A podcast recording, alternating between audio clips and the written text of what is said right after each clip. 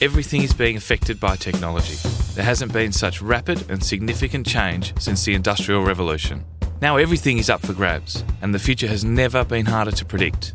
The worst thing you can do is take how something is now and assume it's going to be like that forever. To survive, you need to adapt. And to thrive, you need to pioneer new ways of thinking and doing.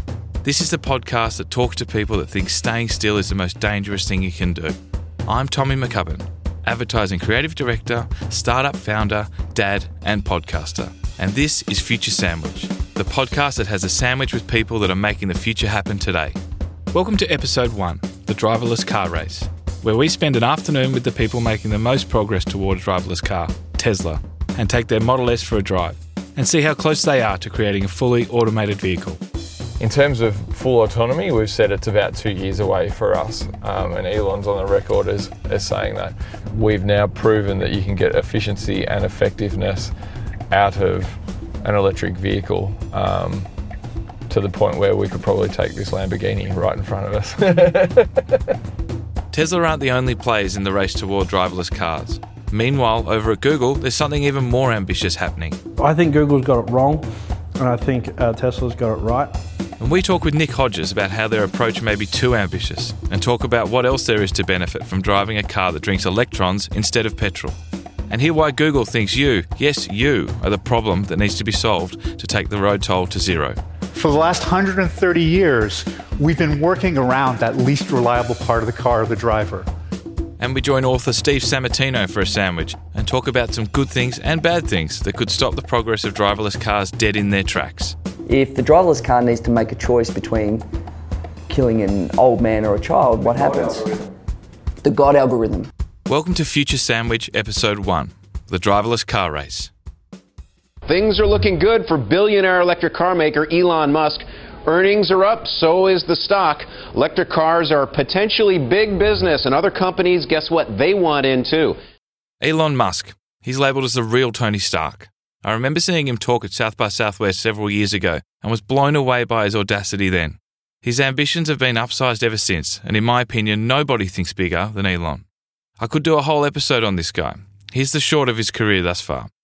He founded PayPal in 1999 and sold his 11% stake to eBay in 2002 for 165 million.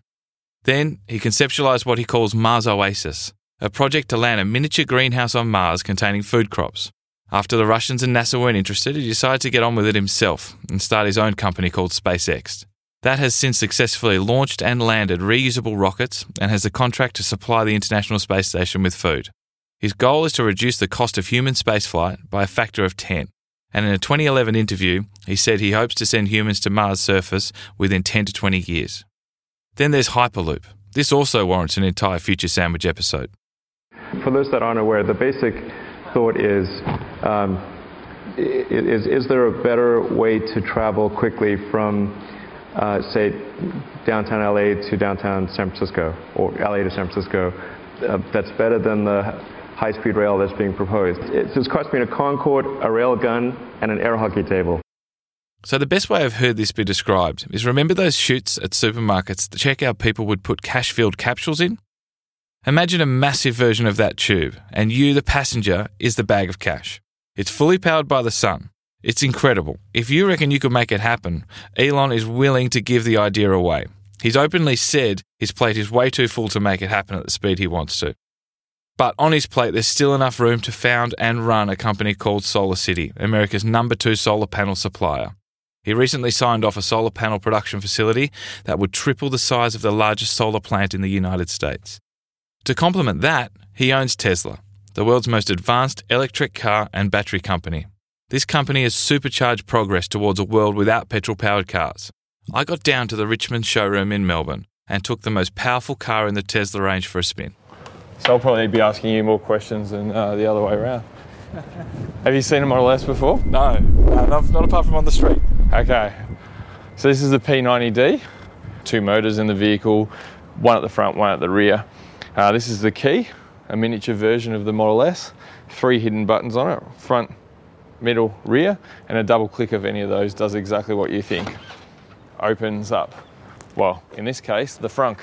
So as much, if not more storage than an SUV, but in a sports sedan, and not only a sports sedan, but the fastest accelerating four door sedan ever built. We'll go for a drive and I can showcase uh, some of the tech for you. You can ask me some questions along the way. So immediately you're struck by that.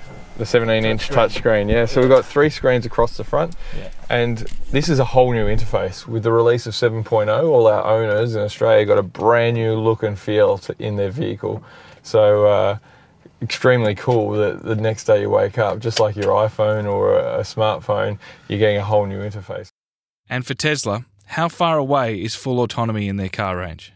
So at the moment, autopilot's very similar to what you would get in an aircraft in terms of the pilot can use the features when the situation is perfect or um, perfect for, for the technology. And in this case, it's very good for stop start traffic or long distance travel. Um, in terms of full autonomy, we've said it's about two years away for us, um, and Elon's on the record as, as saying that, which is exciting, but it, we don't have all the hardware in this vehicle to be able to do full autonomy. And as far as infrastructure goes, how's Australia setting itself up for this? Unlike other car companies, we're not waiting for the chicken or the egg. Uh, we're actually doing both at the same time. So we've now put in a supercharger network uh, that joins Melbourne and Sydney, and uh, we're putting in destination charging.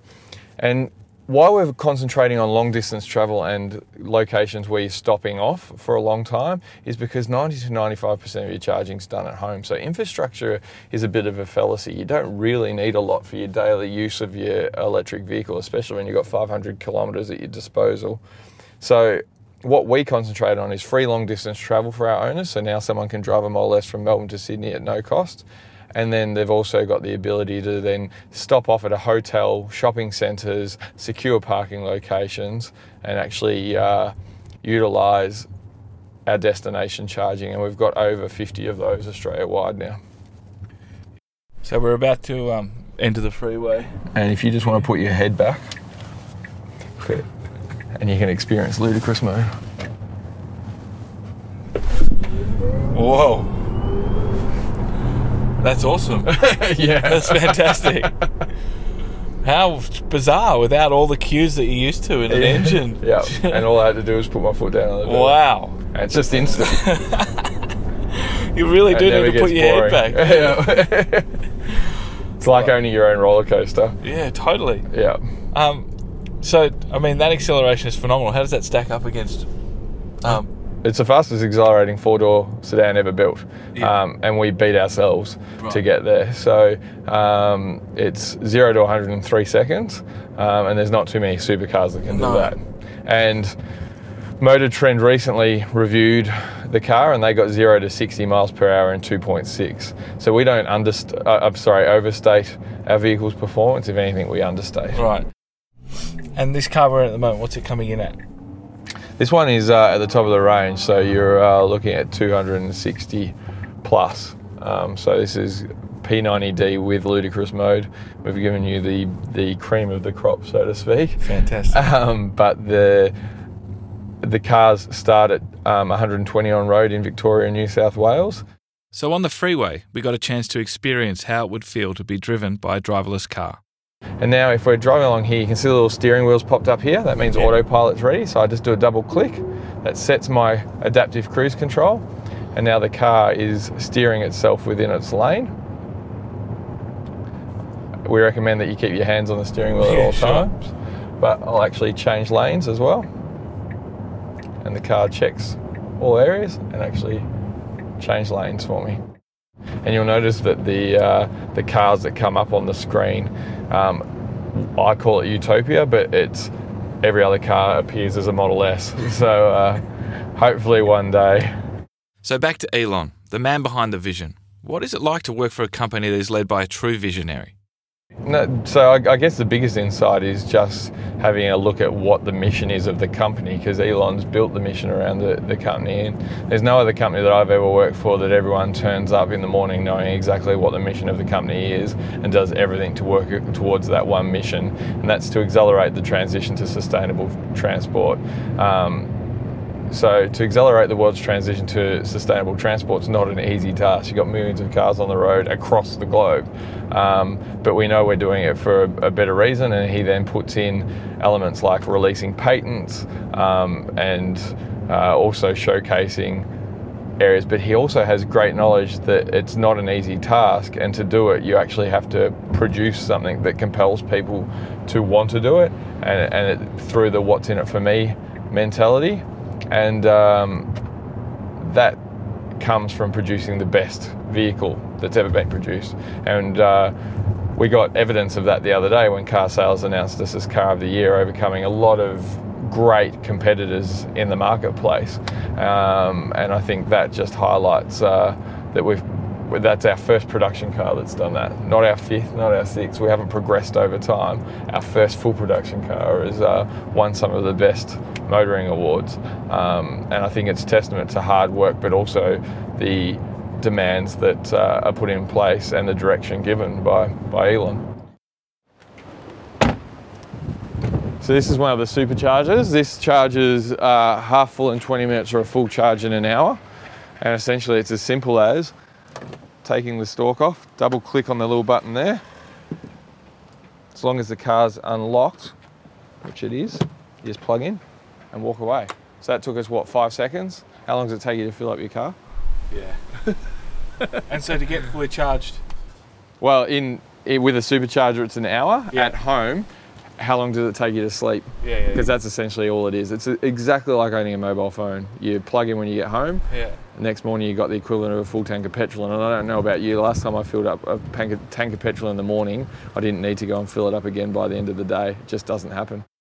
That's awesome. Heath, thank you for your time, man. No problem. really enjoyable. No worries at all. Driving the Model S was one of those first time experiences that I will never forget, and it gave me a real insight to how electric cars will fit into our lives and on our roads. Seeing this car for sale and performing the way it does is a very real step toward Tesla's goal for sustainable transport.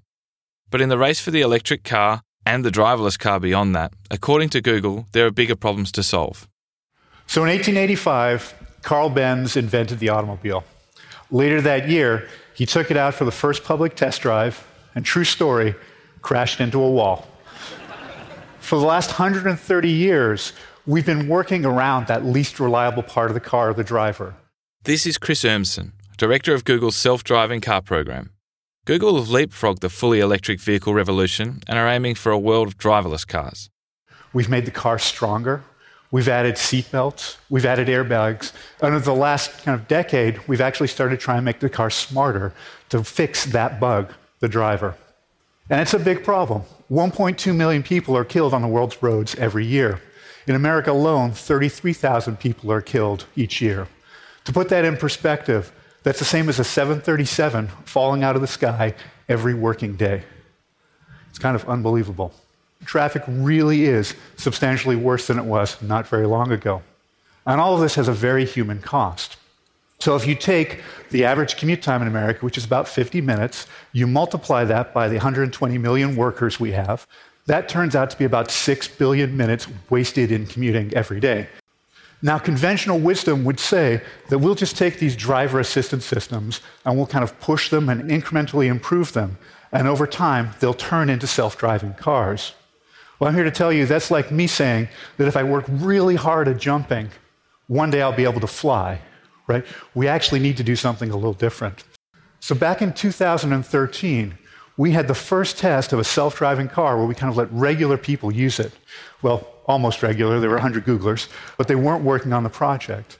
And we gave them the car and we allowed them to use it in their daily lives. We started to look at what the people inside the car were doing. And this was eye opening. Now, my favorite story is this gentleman who looks down at his phone and realizes that the battery's low.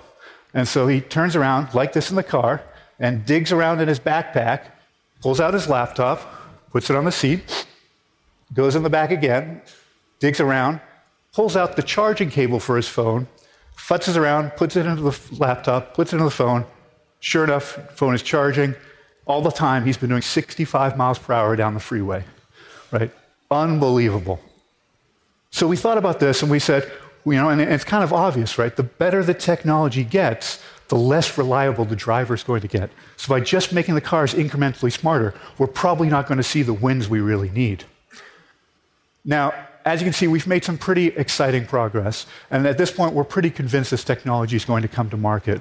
We do 3 million miles of testing in our simulators every single day. So you can imagine the experience our vehicles have.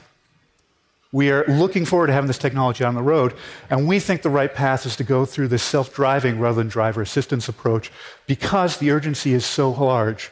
You know, in the time I have given this talk today, 34 people have died on America's roads. How soon can we bring it out? Well, it's hard to say because it's a really complicated problem. But these are my two boys. My oldest son is 11. And that means in four and a half years, he's going to be able to get his driver's license. My team and I are committed to making sure that doesn't happen. Thank you. You can find the link to Chris's full TED talk in the show notes. It's inspiring what Google are doing. Their approach highlights potentially serious issues with Tesla's iterative, update by update approach. But will it work? I think Google's got it wrong, and I think uh, Tesla's got it right. That's Nick Hodges, Head of Innovation at News Corp, Startup Advisor, and General Tech Tinkerer. Nick will feature in a future episode when we talk about how publishing is coping with the internet. But he can talk about any topic really. So during our chat, we digress to this episode's topic of electric and driverless cars. And you know, I talked before about the fact that technology companies are terrible at making content, and arguably it's because technology companies are full of people who um, don't necessarily understand hu- other humans, and they don't understand emotions, and they don't understand sort of emotive responses to things. Um, and I think if you look at what Google's doing with the self-driving car, they're aiming for a day where they roll out this thing that just looks ridiculous, but they're just going to go, ta-da! Here is a commercially available self-driving car and it looks like nothing you've ever seen before and it works like nothing you've ever seen before. And to, to an engineer that's a really great solution. And they even got designers in to help design it so it must you know people are going to love it. Um, but to the 99 same approach as glass. Same approach as glass yeah yeah great solution it's amazing. Um, unfortunately the 99 point you know 95% of people in the world that are not engineers um, that they respond emotionally, that they don't respond rationally. So the glass comes out and people go, I will punch you in the face if I see you wearing that again. And Google self-driving car, and, it's, and I think they're, maybe they're getting feedback on this and learning about this because they seem to be taking a little bit slower. But if Google's self-driving car comes out looking the way it does right now, and it magically works and I can buy it from a Google shop, they're not going to sell any because they don't understand the emotional response that people will have to it, which is, oh my God, that thing's weird, I don't like it. Tesla, on the other hand, Tesla just created an electric car and they keep on sending software updates over the air. And one day, somebody's going to be driving their Tesla car and they're going to get a software update, or they'll get up in the morning and there will have been a software update, and they'll get in their car and they'll start driving and they'll go, hang on, this is a self driving car. and the day before, it was not a self driving car. It changed lanes on its own, it did adaptive cruise on its own, um, it did emergency braking on its own, it, it it, it, it, knew exactly where it was going and it optimized the, the route on its own. You still had to sit in the, sit in the driver's seat and occasionally do something. And, and on that day, it was, a, it, was a, it was a person driving car. And then the software update happened, and the last little thing that you had to do suddenly became automated by Tesla, and you're in a self driving car. And that's why I think Tesla wins. Um, and I have a vested interest in this, so I, I hope they win. Um, but the yeah, what, what, one day everyone in a Tesla is going to be like, they're going to own a self-driving car, and but they didn't buy a self-driving car, which is fascinating. So that's going to happen, and that will have massive impact, and that'll happen in you know. I keep on saying to people that by 2020, there will be uh, self-driving cars going down George Street or Bourke Street. Hopefully not Bourke Street Mall if you're in Melbourne. Um, let's say Collins Street, uh, and you will be able to. You will have the opportunity to use one. Um, so I don't think that's a I, I don't think that's a far-fetched thing to say that'll happen in 2020. The interesting thing that happens, not necessarily in 2020, but the network effects of the network effects of, of, of, self-driving and electric cars are so are so interesting and so huge that when self-driving cars do happen and when electric cars do start to get traction, they're going to get traction a lot quicker than I think most people expect. So while we may have electric self-driving cars relatively common and on the market in five years, the period between going from that to them being extremely common and perhaps the majority of cars on the road is probably more like just five to eight years. It's not the 20 or 30 years that people think. That presents a really interesting media yeah. idea, which is so at the moment in, in, in, in most uh, developed markets, the average time spent uh, in a car by an adult per day is somewhere in the range of 100 minutes, uh, which, is, which is just fascinating because that is when you stop having to drive, you've just created 100 minutes of, of, of, of media time essentially. So, what do we do with that? Um, you know, do we learn? it'd be nice if we all learnt things. You know, do we go and edit Wikipedia? Um, more likely, do we, you know, watch, you know, reality television? Or whatever reality television becomes, or you know what happens. So, so, so the, the the idea of self-driving cars and is and, and, sort of when they become mainstream is really fascinating for all sorts of reasons. But I think one of the most underappreciated ones is they're really fascinating from a media point of view of what do you do with 100 minutes that you didn't used to have. And why is that different to any other time that's been saved do you think that it's. But there's not much that saves time. Technology is meant to save us time, and it never does. I've got this stupid electric watch, and it, it doesn't save me time. It takes more time because it alerts me to stuff I don't need to know about. And, and technology is very good at not saving us time, even though it promises to save us time. And I think the, you know, the interesting thing about the self-driving car is perhaps this is one thing that does give us a bit of time back. Um, and you know, to, to sort of quote Stu Card, we should be careful to create the world we actually want to live in. So I, I think it's worth thinking now about if we have all this added, if we, if we have this time, how do we spend it? You know, I'd like to, maybe if Tesla could build a piano into the Tesla, then that'd be nice. Well, if I'm driving, I could play piano or something. So you heard it here first. There it is. Tesla with a piano. I agree with Nick. If I was to back a horse, I would back Tesla. But it's a close race. Google make a really interesting point about the iterative approach not ending well. But the counter is equally as strong in adapting people to driverless cars over time, quietly and discreetly tucked away in the Trojan horse of the electric car. I look forward to the day I can sit in a car and learn piano, as it's going to be as memorable as the feeling I had in the Model S when it effortlessly accelerated at warp speed. But it seems the more we think about actually having these cars on our roads, the more complications appear, like creating a line of code that can actually play God. About the trolley dilemma? That's Steve Sammartino, author of The Great Fragmentation, creator of Startup Blog, founder of Sneaky Surf app, and maker of the world's first fully sized air powered Lego car. So there's this old um, social experiment where, um, and, and you can look it up on Wikipedia, they've got a really good summary of it. See, whenever, whenever in doubt, go to Wikipedia. And it says that um, the trolley dilemma is there's a train going down a lane, right? And and if it goes down, there's a car stuck on the train tracks and the train can't stop. But you're in charge of the tracks and you can put it onto another track, right? And you can make the choice between killing five people in the car or one three year old child on the other track. Right? So the trolley dilemma has to be programmed into the driverless car. So if we're programming that in, if the driverless car needs to make a choice between killing an old man or a child, what happens? Algorithm the God algorithm, right? And so, okay, does the manufacturer make that choice? Does the government make that choice? when I set up my driverless car with my settings, do I get to make the choice? Right? Do I set a test to see what I would choose without even knowing that I would choose it?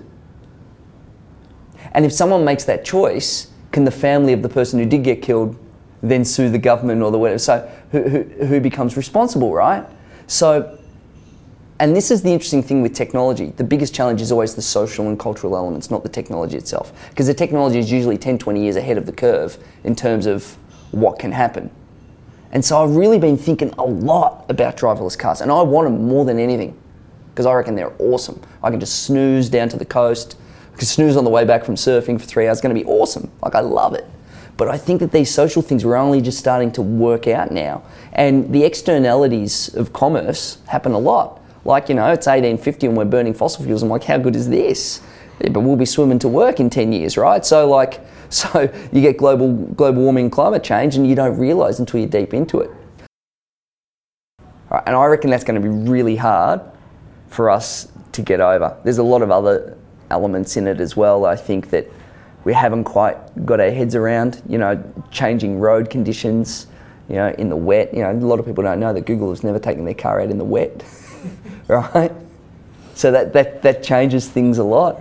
You know, what happens when there's driverless cars and the owner of the driverless car doesn't wash his car as often, and so the sensors can't really see the road because their car is just doesn't get washed, and there's bird poo on that sensor. Um, and instead of having three forms of redundancy, it only has one layer of redundancy. Um, so there's, there's all of these things there that we haven't considered yet because a lab is really different to the real world. And we've all had that in life where you do something in a lab and it doesn't quite work out when you scale. And because cars haven't been done at scale, it's going to be really, really hard for us to see the impact. So I think that the technology is already there. I think that we're going to all have driverless cars, but I don't think we'll be allowed to not allowed to let the car drive us. It will be driverless. I think there'll be segments of the road and incremental approach to on this highway between here and here you can do it, where there's no people. Steve's theories are correct. Just a month ago, California said no to cars without steering wheels or brakes. They are simply not prepared to let the God algorithm be handed over to anyone except the driver. But that's exactly who Google is saying is the problem. But we can't end on that note. Sammer reckons if driverless cars are made legal, there will be some enormous perks. There's millions of positive things. There's not millions. There's like seven, but there's there's lots of positive things, right? Well, the first one is, and, and, okay, so let's assume that they're going to happen, all right? First one is uh, there's going to be less crashes, all right? forget the curiosities of who dies and how and all of that and the, and the trolley dilemma. There's going to be way less crashes because 99%, I used to work on TAC, 99% of accidents are human error, right? So that's not going to happen anymore, right? So um, death machines are not going to be death machines anymore. The other thing, benefit of driverless cars is who needs insurance? Car's not going to crash. It's not going to get stolen. Knows where it lives. Drives itself back home. You can't steal me. I just drive home to Steve's house. How can my car get stolen, right? Um, R commerce. I'm sitting in the car. What can I do? Rolling commerce. Cool. I'm on the web. I'm surfing. You know, um, data packages. All of a sudden, people in the car surfing the web, all of a sudden Telstra can say, you know, 10 gig of data for your car every month. Awesome. So you can buy data packages. So there's going to be all of these flow on benefits of driverless cars. House prices will come down. House prices will come down. Why will house prices come down? Because when there's driverless cars that all talk to each other, there's no more traffic jams. When there's no more traffic jams, cars can move quicker. They can drive 200 k's an hour.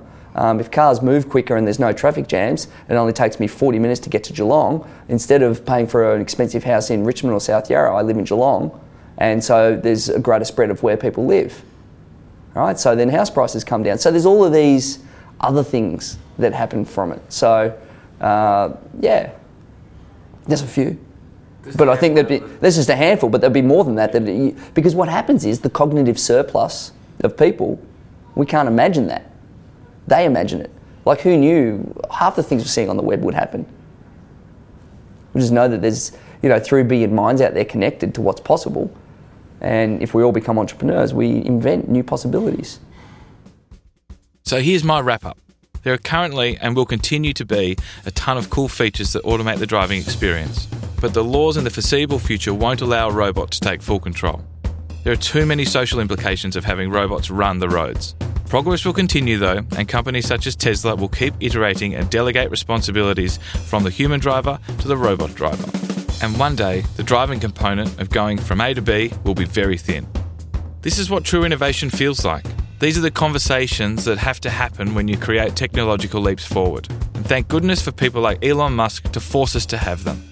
So that's it, episode one in the can. Thanks for listening to the first episode of Future Sandwich, the driverless car race. Big shout out to Heath from Richmond Tesla for taking me for a spin. Give him a buzz and take one for a spin yourself.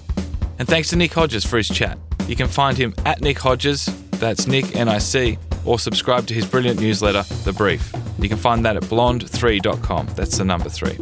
And thanks to Steve Sammartino, you can buy The Great Fragmentation on Amazon. I really recommend it. Find Steve on Twitter also at Sammartino, S A M M A R T I N O, and follow his blog startup.wordpress.com. And you can see all the crazy stuff he's done on there. And thanks to Ted for the snippets of the Chris Urmson talk. The link to the full show is also in the show notes at futuresandwich.com. And most importantly, Matt Thompson for editing this like a boss. If you enjoyed the show, please subscribe to Future Sandwich on iTunes or follow on SoundCloud. Or you can get the episode sent directly to your inbox by signing up at futuresandwich.com. Also, give me a shout on Twitter, at T McCubbin. I'm always up for hearing what you think or any suggestions of people I should talk to who are making the future happen today. Next episode, we talk Bitcoin and have a go at explaining the blockchain. You know, the, the, the protocol that sits behind Bitcoin, which is which is the blockchain, is is, is, is the most interesting thing I've come across in technology since I came across the internet. My name is Tommy McCubbin, and this has been episode one of Future Sandwich, the podcast that has a sandwich with people making the future happen today.